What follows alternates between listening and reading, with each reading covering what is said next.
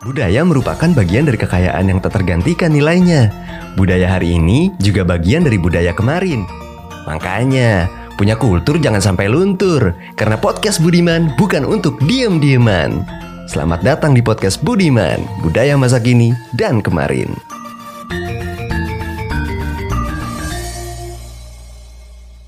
Halo Sobat Budiman, selamat datang di podcast Budiman. Apa kabar nih Sobat Budiman? Semoga kalian dalam keadaan sehat terus ya.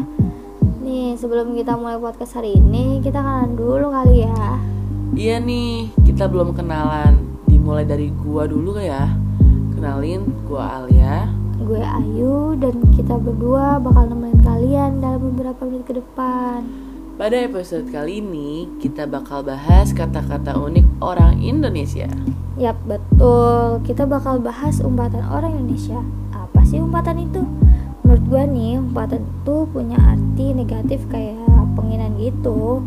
Nah yang menariknya nih, umpatan udah ada dari zaman kerajaan dahulu. Dan dulu kalau ada orang yang ngelakuin umpatan Ada cacian terhadap orang lain Hukumannya sih bisa sampai hukuman mati Wah, gue baru tahu nih bisa sampai hukuman mati Wah, serem banget ya yuk Nah, kalau lebih lengkapnya, umpatan itu sendiri mengartikan sebuah celaan terhadap orang lain. Selain itu, umpatan juga salah satu komunikasi yang termasuk dalam unsur bullying dan merendahkan harga diri orang lain. Buat teman-teman yang saat ini lagi dengerin podcast ini Kita harapkan untuk tidak mencontoh kata-kata tersebut di kehidupan sehari-hari, oke? Karena hanya di beberapa situasi orang-orang Indonesia pakai kata-kata umpatan. Hei. Nah, kan udah jelasin nih pengertian umpatan. Sekarang kita mau ngasih tahu teman-teman kata umpatan yang biasa dipakai sama masyarakat Indonesia. Sekarang ini udah banyak banget sih kata-kata yang jadi umpatan dan sering banget kita dengerin kayak lagi di jalan. Orang lain ngatain orang tuh udah nggak ada remnya gitu loh mulutnya. Kan Kesel ya? Heeh, iya bener banget. Makin sini makin gak kekontrol sih ya kata umpatan ini. Kalau dari lo sendiri nih, kira-kira pernah dengar kata umpatan apa aja sih yuk? Kalau gue sih ya sering denger nih kayak bangsat, suwe, bajingan, setan, babi dan masih banyak yang lain sih. Kalau gimana? Kata umpatan apa yang paling gak usah didengar? Em, banyak banget sih. Jujur gue sering banget juga tuh dengar kata tai, monyet, bangsat, brengsek, dan bajingan dijadiin umpatan. Terus juga ya yang paling banyak banget gue denger itu kata anjing. Contoh nih kayak lagi ngumpul sama temen-temen, pasti tuh kata anjing keluar sebagai umpatan kayak gini. Eh anjing lo, gitu. Ih bener banget zaman sekarang tuh umpatan anjing udah nggak bisa sebagai umpatan karena bisa dipakai pada situasi santai gitu. Misalnya nih lagi ketawa tiba-tiba "Ha, anjing loh. Bener banget yuk Sekarang tuh kata anjing bisa dikatakan umpatan yang tergantung intonasi dan situasi gak sih? Iya bener banget. Eh tapi lo pernah mikir gak sih kok bisa sih anjing dijadiin kata umpatan padahal kan anjing lucu gitu gak sih? Nah pas banget sih lo nanya Sekalian gue mau kasih tahu juga nih ke kalian sobat Budiman Yang lagi dengan podcast ini. Asal usul kata anjing dijadikan umpatan. Widih, coba dong kasih tau gue sama sobat budiman yang lain. Kok bisa sih anjing dijadiin kata umpatan padahal kan dia hewan yang gemas Setuju banget, gue juga awalnya bingung. Kok hewan selucu ini bisa dijadiin umpatan? Ternyata ya ternyata Gue inget pernah diceritain sama nenek gue Alasannya kenapa anjing digunakan sebagai makian Karena dinilai mencerminkan para penjajah pada saat kolonial Belanda Zaman dulu nih banyak banget para noni-noni Belanda yang senang miara anjing Sampai akhirnya para pribumi seneng banget gunain kata anjing sebagai bentuk penghinaan maupun kebencian kepada para penjajah. Hmm gitu Tapi kenapa harus anjing?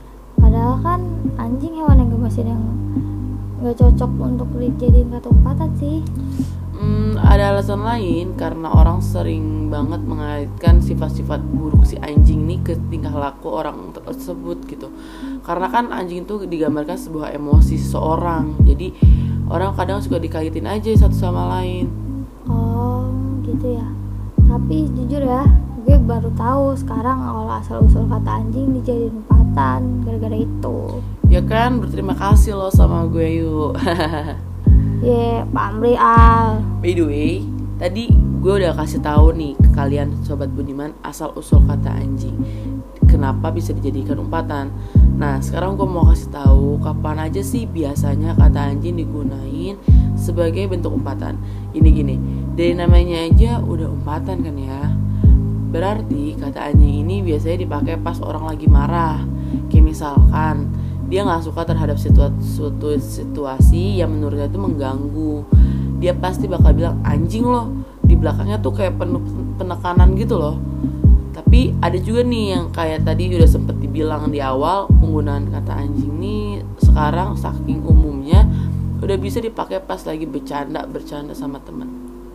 Oh betul tuh. Soalnya di lingkup pertemanan gue sendiri sih Umpatan itu termasuk hal yang wajar. Contoh nih Al Misalkan kita nih lagi main sama teman-teman Terus ada yang lawak dan lawakannya itu lucu banget. Pasti ada aja yang nyautannya sambil ketawa Tapi belakangnya pasti ada kata anjing. Kayak gini nih Ha anjing lo Al. Tuh coba bisa bayangin sekarang kata umpatan anjing udah seumum apa wah iya sih teman-teman gue juga banyak tuh yang sekarang begitu. Ya kan jadi gue nggak heran deh kalau misalkan setiap situasi pasti ada kata aja umpatan anjing yang keluar dari mulut hmm. Eh, gue mau nanya, menurut lo untuk zaman sekarang nih ya, gunain kata umpatan anjing ini sebagai bentuk umpatan kepada orang lain? Karena nih zaman sekarang udah banyak banget kita dengar kata anjing sebagai umpatan kan. Gak hanya di kalangan dewasa, remaja, sampai anak kecil pun terkadang bisa ngumpat sama temen-temennya gitu pakai kata anjing. menurut gue sendiri sih nih untuk zaman sekarang agak susah ya bedain orang yang mengumpat karena emosi atau mengumpat karena canda semata.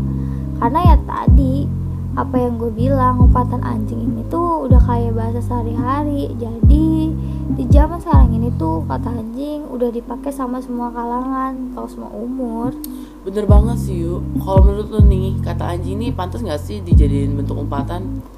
menurut gue pribadi kata anjing ini tuh udah dari dulu jadi kata umpatan dan zaman sekarang udah jadi hal yang lumrah saking lumrahnya nih Al anak kecilnya terkadang memakai kata anjing bayangin se ya Allah se anak kecil itu pakai kata anjing sebagai umpatan dan itu sangat disayangkan sih Bener banget sih yuk. Kalau gue sendiri, karena ruang lingkup pertemanan gue itu udah sering kat, menggunakan kata anjing ya sebagai umpatan.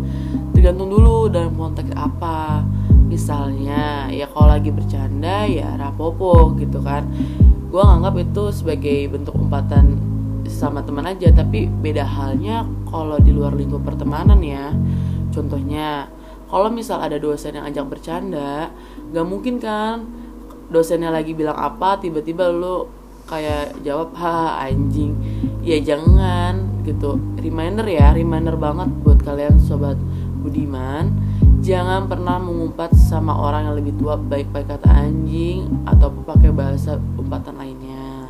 Benar banget Al. Nih terus Buat kalian juga Jangan pernah mengumpat sama orang asing. Jangan kayak Tiba-tiba nih orang lewat Di depan kalian Terus lo katain anjing lo Kan padahal dia gak salah apa-apa Ya jangan Karena menurut orang lain juga bisa Dikatakan kayak Kalian pakai kata itu dikata cari ribut Dan itu termasuk perilaku yang gak sopan sih menurut gue Nah, Ki, eh, panjang juga ya penjelasan tentang bentuk umpatan ini.